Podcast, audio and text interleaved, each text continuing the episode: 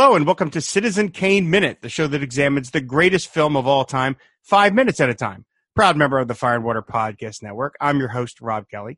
And joining me to discuss minutes 45 to 50 of Citizen Kane is frequent Fire and Water Podcast Network guest, Dr. Anj. Hi, Anj. How you doing? I'm doing great. Thanks so much for inviting me onto the show. It's sort of like an adjunct of film and water, I think. Sort of, yeah. I mean, look, at this point, I don't think there's any show that I do for the network that you won't be a guest on or have not been a guest on at this point. It just feels like a rite of passage that you should be because you, aside from being a, a medical professional, you have varied interests. You like classic movies. You like all kinds of music. You like comic books. You, you, you are a renaissance man, Anj. And so I like to have people like that on my shows. Well, uh, I'll accept the compliment gracefully. Thank you very much. There we go. All right. So, so like I said, we're here to talk about minutes 45 to 50 of Citizen Kane. They're going to start with Bernstein and Leland talking about Kane, and then they're going to end with uh, Leland talking to Mr. Thompson.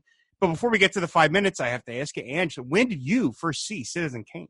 You know, I feel, uh, Rob, that I almost have like three origin stories about Citizen Kane. So uh, I first saw it, I would say, probably in college. Um, as I've mentioned a couple of times on other shows with you, my dad would expose me to uh, older movies that were available, you know, pre cable.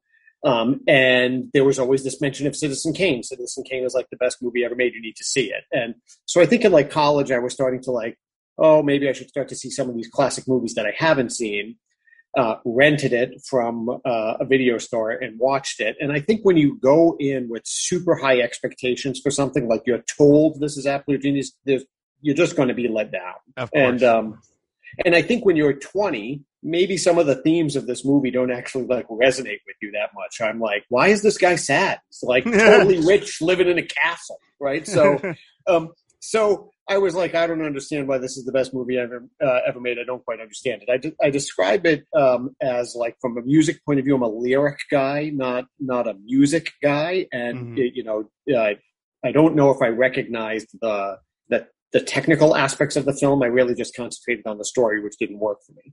Then I would say, you know, the next time I saw it was probably medical school. Like maybe I should give this another shot. And I went in with very low expectations because I had seen it that one time and actually just sat down and watched it as a movie and was completely blown away. Uh-huh. Uh, so it's like, oh, like I'm just going to sit down and watch this. You know, it's not homework the way like you talk about it. Uh, and and I thought it was fantastic. And then I would say since that time, about every three years I'll watch it. But now that I've become a bigger movie fan or film buff, it's just hard to to separate. Now I'm trying to like understand the genius behind it, um, and as a result, it's it's become homework. Uh, which uh, is sort of sad. I wish I could go back to that that younger guy that like watched it. Uh, I'll give you an example you know, in a recent episode, you talked about when he said, "Here are my principles," right? And right, he right. Le- he leans forward, and he's in shadow, but Everett Sloane and uh, Joseph Cotten are like bathed in light. And I've been watching this movie in the five minutes, like watching five minutes at a time in preparation for listening to your episode. and and when that happened, I was like, and I've seen this movie a bunch of times, I was like, okay, what is Welles trying to say with him being in shadow like that? And how did he pull that off? And is it to say that, well, that, that Kane is like, you know, maybe these principles are like not really solid? And then all of a sudden I looked up and the five minutes were over. And I said, I've been thinking so much about why he did that shot. I've missed five minutes of dialogue and, and, and like what's going on. Like maybe Welles just did it because it's cool, but but now when I watch this movie, I'm, I, I can't get out of this mindset of what is Welles trying to say by that shot, by that angle, by all of those things that, that I thank goodness that you can rewind on the DVR now, rewind mm. it again and, and watch. Um, but so that's what I would say. College the first time didn't work. Now, see, that's that's really interesting because I think if you keep watching it repeatedly, that you're going back to it, you'll wind around again because eventually yeah. all when eventually well you've taken all that in and then you'll just be able to kind of enjoy it again. I'm I've been watching it, of course, five minutes at a time in preparation for the show, like you know, like you, and that's I'm picking it apart. But then there's other times where I can put it on and I don't think about any of that, and it's just. I'm just in love with the story and how it's being told. So yeah, I think I think you keep watching it, Andrew. You'll you'll come back to that that 20 year old version and really love it. The medical school version, you'll love it again. Then, so. Yeah, I, I think what's going to end up happening is that after you're finished, and I've watched it in these five minute chunks, and I've overthought it five minutes at a time that I'm just going to sit down and watch it beginning to end. Uh, and it'll be very interesting to see how that works after I've sort of like done this deep dive into it for so long. I'm, I'm, uh, looking forward to hearing what your uh, take on it is at that point. Uh, yeah. Do do you think it's the greatest film of all time? Do you think it deserves that title? You, you know, it's it's so hard uh, for me. I think that um, I mean, it doesn't have Gene Tierney in it, which is usually your criteria yes, for the greatest. Yes, it doesn't time. have Gene Tierney, and and you know, uh, if you ask me like what my favorite movie is, there's a 33 percent chance I'm going to say The Third Man, which has Orson Welles and Joseph Cotten. There you um, go. I think it's probably the most influential movie ever made, and if that's what you say, like, um, you know, how has the movie industry, like, what film has impacted the movie industry the most? It's Citizen Kane, and in that way, maybe you can say it's the greatest. But you know, I've seen the Thirteenth Warrior fifteen times. I think I've seen Citizen Kane eight, right? You know, because because so so it's it's hard, and and I try to differentiate like you do, like films from movies. But I've seen Casablanca a million times. I've seen mm-hmm. The Maltese Falcon a million times. I've even seen, you know, I don't even know if I like The Lady from Shanghai. I've seen The Lady from Shanghai probably twenty times.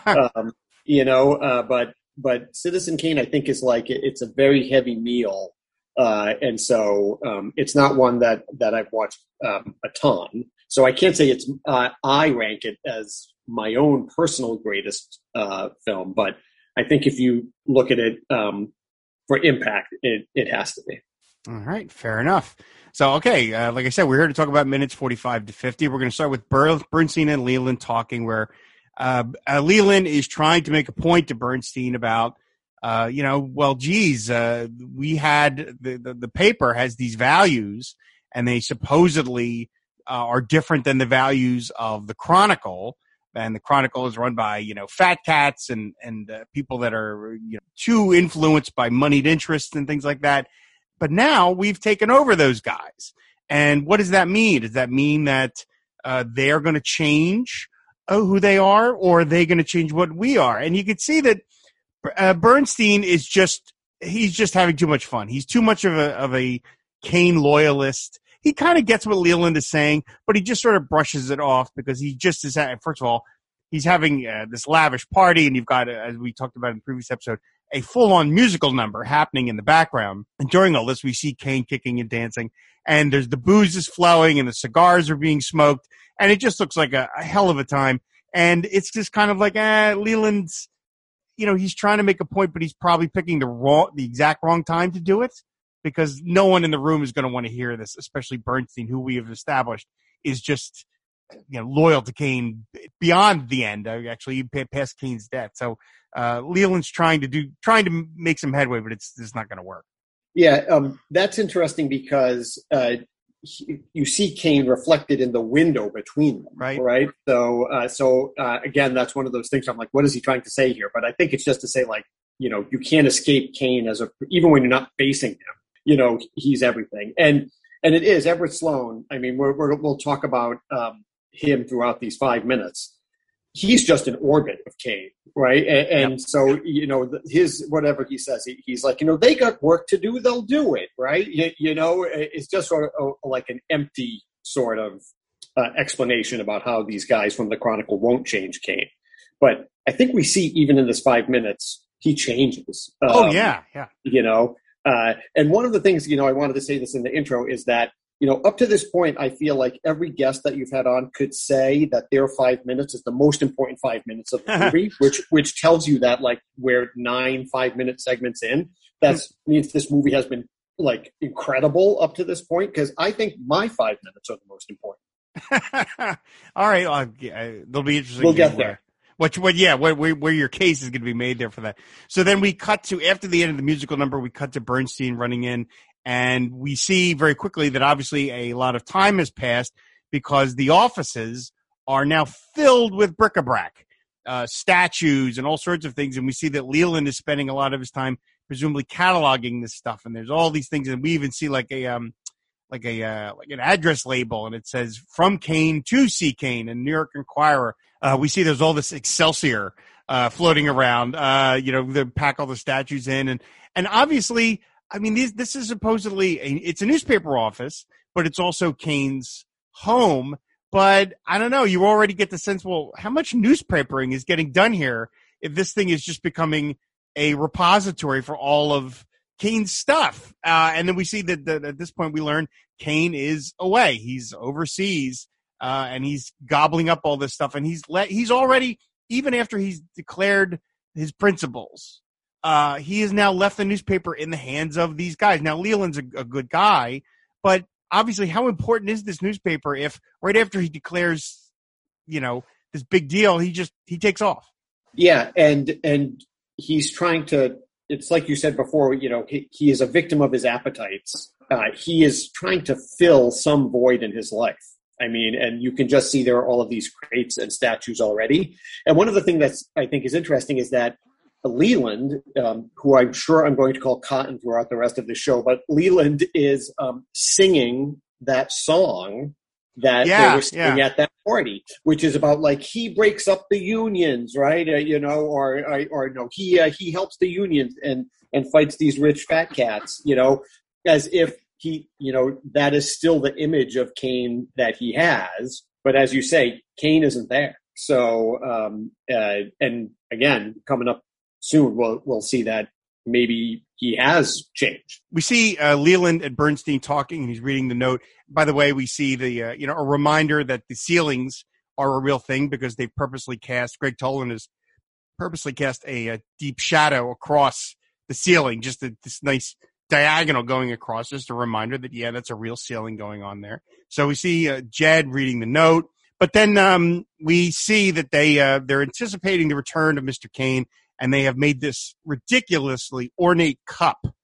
Uh, welcome home, Mr. Kane.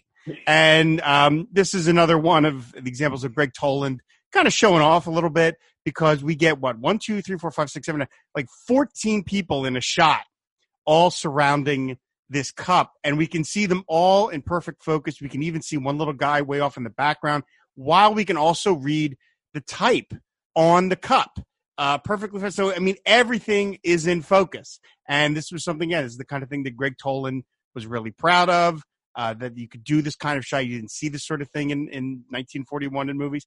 And they're all ready to hand over this ridiculously ornate thing to Kane. And then he shows up wearing this marvelous white suit with this great mustache and this little cabana hat. He looks, he looks fantastic. But again, we get the sense that like he has, he's almost a stranger now. He has no idea and he has a line where he pulls out the piece of paper and he doesn't know what to do with it where he says i've been away so long i don't know the routine. And you're like wow okay so this guy is just he's gotten bored already with running a newspaper. Yeah uh, first to go back to that trophy shot i wonder how long it took them to set that up because it has these two handles on the side with spaces and there were like two guys heads Yeah. like that you see through that handle. And there were three guys heads that looked like almost like they're in the trophy. I Yeah, mean, so you could imagine that he must have been like, okay, Larry, you know, move down one inch, stand, move in, right? Uh, it, it's a great shot. Um, but this is where I think you really get the sense that he has changed because every other time you've seen him in this movie, hair slicked back, black vest, black pants, looks like a gangster, right? And now he comes in in this white suit with the mustache. He almost looks like a southern gentleman, right? mm-hmm. and and you say this is maybe like a turning point for him. This is this is where um, those ideals, uh, however whichever he had, have left, and now he's just buying statues and collecting diamonds uh, and changing. And then it's like you say, he he's got this big social announcement to make. He doesn't even know who is the social editor anymore Yep. on this paper. So so I've always tried to figure out like how long has he been away? Because you know it sounds like Joseph Cotten was, or Leland was invited to go with him, and Leland said, "No, I'm not going to. You go have your fun." So that doesn't sound like one week. That sounds like a long. Yeah, no, you get the sense it's at least a couple of months. And yeah, Yeah. I mean, again, he's become like a bored playboy where he's just unfocused and uh, he's off just having fun buying all these things. And he mentions, yeah, about the, the been so long, I don't know the routine. And he talks to the social, the uh, the social editor. Uh, by the way, she's played by Ellen Lowe. She plays Miss Townsend. She passed away in 1984. She was in films like My Favorite Wife and The Snake Pit. She looks a bit like Agnes Moorehead. Um, uh, you know, I, I for a half second I did like a double take because I know that a bunch of actors play multiple roles in Citizen Kane, and I was like, is that Agnes? Moorehead? Have I Have I always known that? And I just I forgot, but no, it's uh, it's uh, the actress's name is, is Ellen Lowe, and Bernstein is of course trying to not I don't want to say curry favor, but he's trying to impress his boss. I think that he's been sort of running the place and and he's he's trying to do this wonderful speech, and he's like, "In the great honor, Mister Kane," and you know, and it's it's sort of high comedy, and there's even a, like even a bit of like a slapstick here where Kane runs away and then he realizes, oh, geez, well, I could get the cup. And he comes back and grabs the cup. It's almost like a Three Stooges type take where somebody's like, oh, wait, let me get that 50 bucks. And they run away and then they take off. And then we see, why is he in such a hurry? And then there's this great down shot outside of the paper. We see a copy boy who I believe is the actor named George Noisom. There's a couple different people credited as copy boy in this film, but I believe I looked at the ages about when the actor would, was born and what how old he would have been at this point. So I think this is George Noisom. Now he passed away in 2005. He had a uh, relatively long career, mostly in uncredited roles. But get this, Anj, this guy George Noisom, he was in Citizen Kane.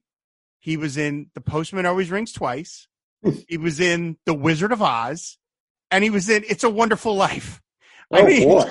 that's a hell of a filmography. I mean, I love these guys who, you know, pro- I, I, I hope that he, you know, dined out on that the rest of his life, talking about, oh, I don't know, I was only in a handful of the greatest films ever made. You know, I mean, he wasn't the star of them, and he was probably uncredited in most of them. Nevertheless, any man who gets to say I was in Wizard of Oz and Citizen Kane, that's pretty impressive. I always think about if these guys were at cons today, right? They would have Oh. four ah. different stacks of photos, right? And he was Oh. like, ah. I was I was diner number one in The Postman Always Rings Twice, and I was Emerald City Guard four.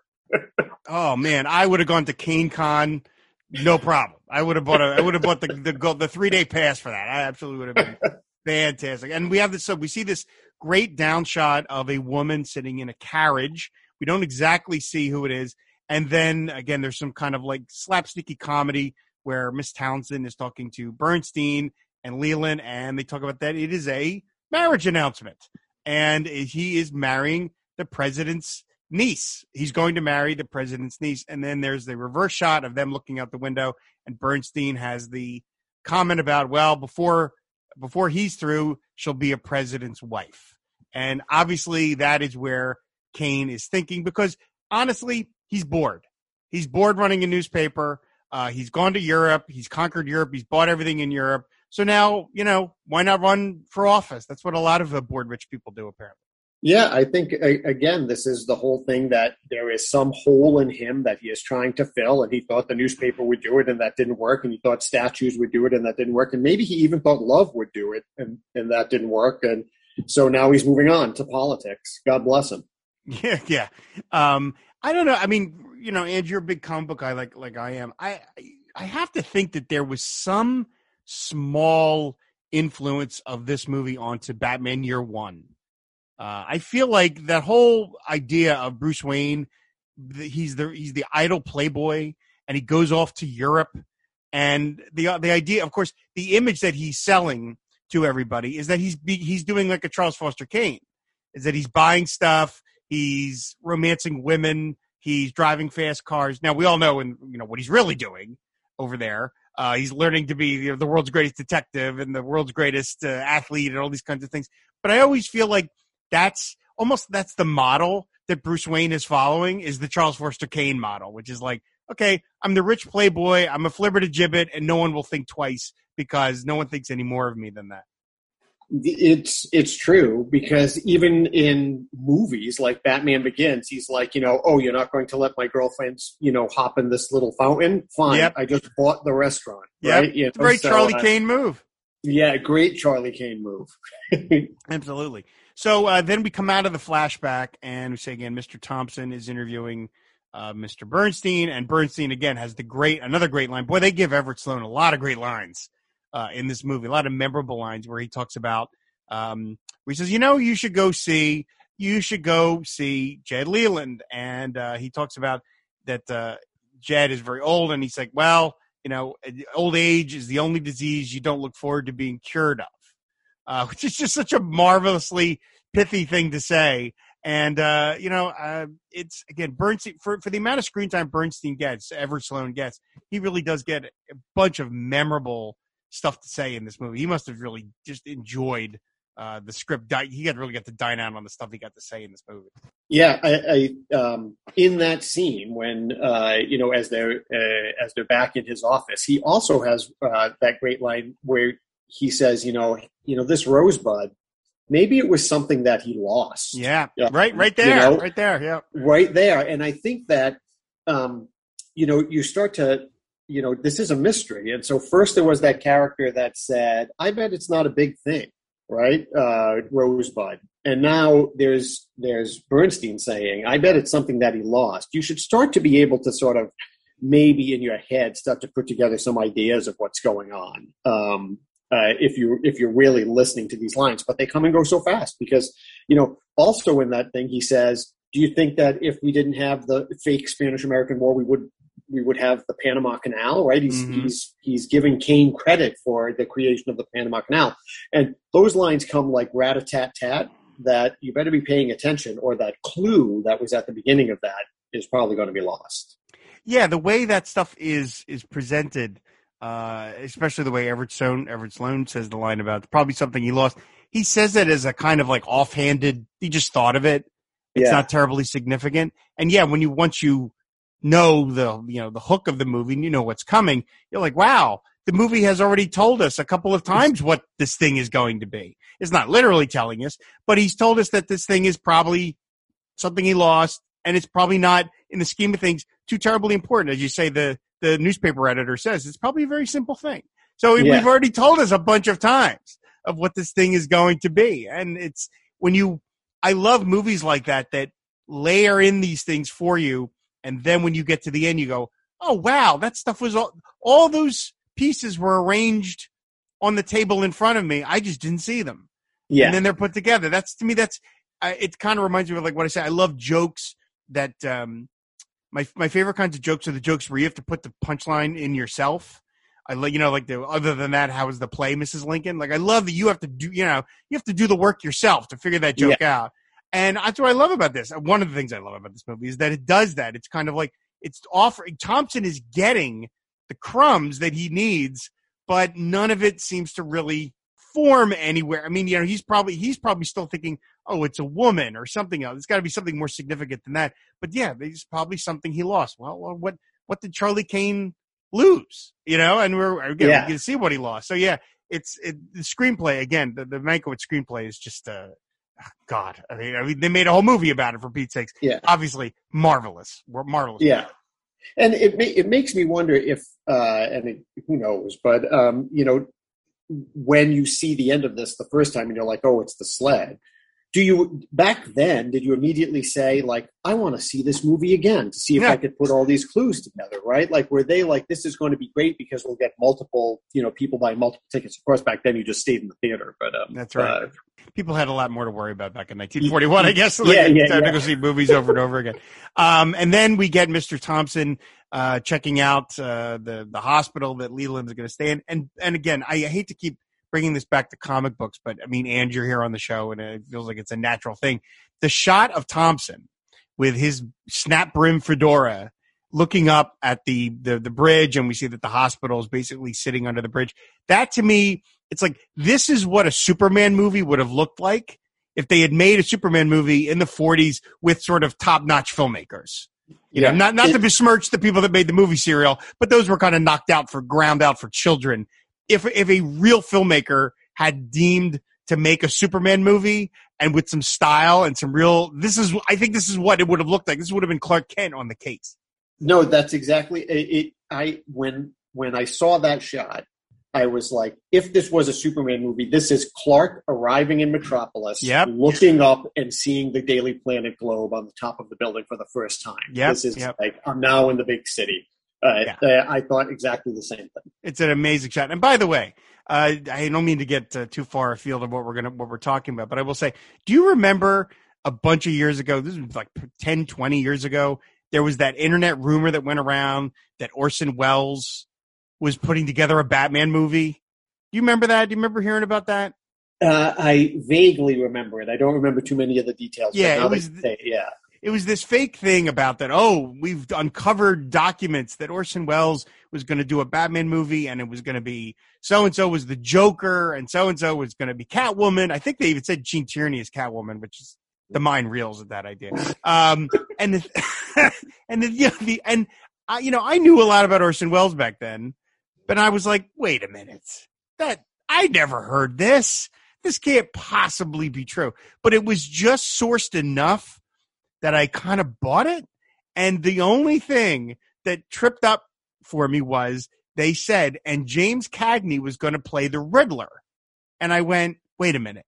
The Riddler, he didn't debut until like 1950. So yeah. there was no Riddler in 1942. this is fake. And that's how I knew it was fake. That's the only reason is because I'm such a nerd that I knew when the Riddler debuted. That I was like, oh, the guy who wrote this didn't know that the Riddler came along a lot later than the classic villains. All right. This is a, but man, I enjoyed the five minutes where I thought it was true. Yeah, uh, I think at one point, even um, somewhere along the way, you put who you would cast in a Batman in the '40s and had Tierney as yeah. Catwoman. Uh, yeah. And as I've said in that shot in in the Razor's Edge when she's in the black evening gown at that party, I mean that's that's Selina Kyle. It's Selina so. Kyle, right? So okay, so uh, we've already talked about Superman and Batman in this episode of Citizen Kane Minute. So uh, again, uh, Thompson looks up. There's this great matte painting of the building as it's under this uh, hot, uh, under the bridge, and you get the sense it's not, you know, not the most ideal location for an old folks home. Uh, under a bridge like that, it's probably a little on the noisy side. Uh, you know, um, so you get the sense this isn't maybe the most high end place in the world. And then we see an interior of it, and we get Joseph Cotten in old man makeup. And apparently, and I, I only know this from the commentary track that Roger Ebert did, where he mentions, uh, which you can find on the Blu-ray and stuff, where he talks about that Joseph Cotten apparently was not happy with the makeup job that he got as an old man. He thought Kane got a good one, or excuse me, Welles. Welles got a good one, and he got a bad one. And so they just slapped the sun visor over him to kind of cover up the the the, the wig or whatever. But nevertheless, I think that Cotten makes a fairly passable old man. He seems to get the body language pretty right.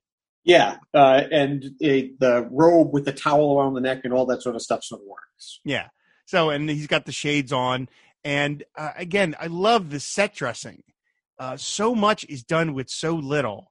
Is that we see again the Thompson, of course, is in the right hand side of the screen, and we see Jed Leland sitting there, and then there's this what looks like it's almost like chain link fence behind them, which is really grim. And we just see two people in wheelchairs with their legs covered, like these like they used to do back then, sitting there completely immobile. And it you know you you get the sense this is kind of a very big empty room full of old people that no one is caring for no one is really talking to. And it just to me it makes the place seem a lot bigger than it really is because all we're really seeing uh, is you know thompson jed and those might not even be real people. They might be cutouts for all you can tell because they're out of focus. But i mean it's it's it's amazing how much again Welles and Toland are able to put across with not a lot of not a lot of expense. I mean, there's not a, you don't see a lot going on, but yet it feels like a pretty big place. Uh, yeah, and I wonder why he's even there because he seems pretty sharp. Yeah. Uh, for a guy of his age, and earlier, uh, you know, in the scene before, they say he's there not because he's got any malady, just because of old age. Yep. Um, so why would you be in this, you know, fenced off, empty uh, place in the middle of the city? You know, you would think that he would have a cottage somewhere, uh, you know, and would be enjoying things more. Yeah, it is. It's kind of a sad, you know, as you're right. He seems pretty sharp. And, and, at the end of this five minutes, he starts talking about, can you get me some cigars? Are you sure you don't? I love it. You sure you don't have any cigars? No, I don't have any cigars. Uh, but yeah, he seems, you know, he seems pretty with it. And it is kind of sad that he's just sort of sitting there in this rocking chair all by himself and sort of nobody's talking to him. And that's, that's going to be the end of the five minutes. And, you know, again, Joseph Cotten, endlessly charming. You and I have talked about a couple. I think we've I think we've covered at least one of his movies. We did Shadow of a Doubt. Yeah, we did uh, over over, over, on Film and Water. But I mean, man, just Joseph Cotten Generally not the star of the movie. I mean, he'd starred in some movies, but generally he was the supporting player. But he's one of those guys that when he shows up in a movie, you're just happy to see him because he's just always good. He's always reliable. Uh, obviously, very versatile. We talked about Shadow of a Doubt, where he plays the murderer in that movie, but here he's just this warm figure, and uh, you know, he again, he's kind of like us. He's the only one who really sort of sees Charlie Kane for who he really kind of was. Yeah. Um, first of all, I love Cotten because he plays basically, a, you know, a doofus in The Third Man. Hmm. He's kind of like a little bit lost in that movie, but uh, and then he plays this murderer in Shadow of Doubt, and as you say, he's Leland here. He really does have range, and then of course he's you know in Soylent Green and The Abominable yeah. Doctor Phibes, and I mean, uh, you know, he's somebody whose career I think is just crazy when you look at everything he's been in. Yeah, when I I remember many years ago when I rented uh, Heaven's Gate I was finally like, oh, I, you know, I've never actually seen this infamous movie, and he shows up at Heaven's Gate for Pete's sake. So I'm like, really? Wow, this is like nice. seeing him be a walk around with like you know Sam Waterston and Kris Kristofferson. You're like, wow, this guy is, this guy had a long career. He's in all these sorts yeah. of you know, geez, oh my god. So yeah, that's that's the end of the the five minutes of where we're gonna we're gonna we're gonna see in the next episode uh, more of Jed's uh, flashback. But right now, so we're in the middle of where he's begging Mr. Thompson for for some cigars. So, okay, so Anj, make your case as to why this these five minutes are the most important five minutes of Citizen Kane. Well, I think this is where he um, is the first time that you see that he's rather mutable, or that he, you know, is going to change and just keep trying to um, get more, accumulate more, uh, and, and, move on. And I just keep thinking about how, uh, up until this point, you know, if you think about the opening part of this, he's in that black vest and that black suit, and he's dancing with the dancing girls, and he's like singing about how he himself is is going to buy the drinks. And then he's gone, and then he comes back in this white hat and white suit and mustache and, and runs out of the place. And so I think that you're you learn a lot about him. Like he has been one character up to this five minutes. Now he's somebody very different right? I mean, you knew you saw him when he was old at the very very beginning, and so I think that that here is where I think his life takes a turn um, uh, that ultimately leads him down to where um, he ends up. So that's my pitch. I'm not saying it's a great pitch, but uh, but I think that um, this is where uh, he no longer becomes that brash. I don't care if I lose sixty million dollars. I'm invested in this paper uh, to try to be something else. Fair enough. That's a reasonable argument to make. One of the th- things I find uh, as I get older and I watch, you know, I watch lots of different movies. You, I think you, you, you tend to think you need to explain why people behave the the way they do in certain movies, and you realize you really don't have to.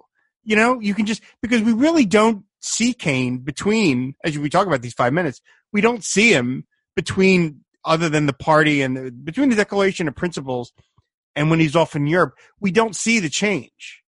But he it, it uh, he obviously he undergoes it, but we don't yeah. actually see it. And and maybe in some screenwriting class they say, well, that's bad screenwriting because you should see it, but it really doesn't matter because that's not what the movie's about. It's about the corruption of this guy. It doesn't really matter why he gets corrupted necessarily. It's the fact that he does and how yeah. the forces of politics and the media and all the other things can push somebody forward because they're famous and because they've got money and they don't people don't ask questions. They let somebody like Kane do what he wants to do because he's got the power to do it. So it doesn't even matter that he changes, which is it's kind of amazing when you think the movie is called Citizen Kane. It's about the guy, and yet the guy in the center of the movie is kind of a cipher.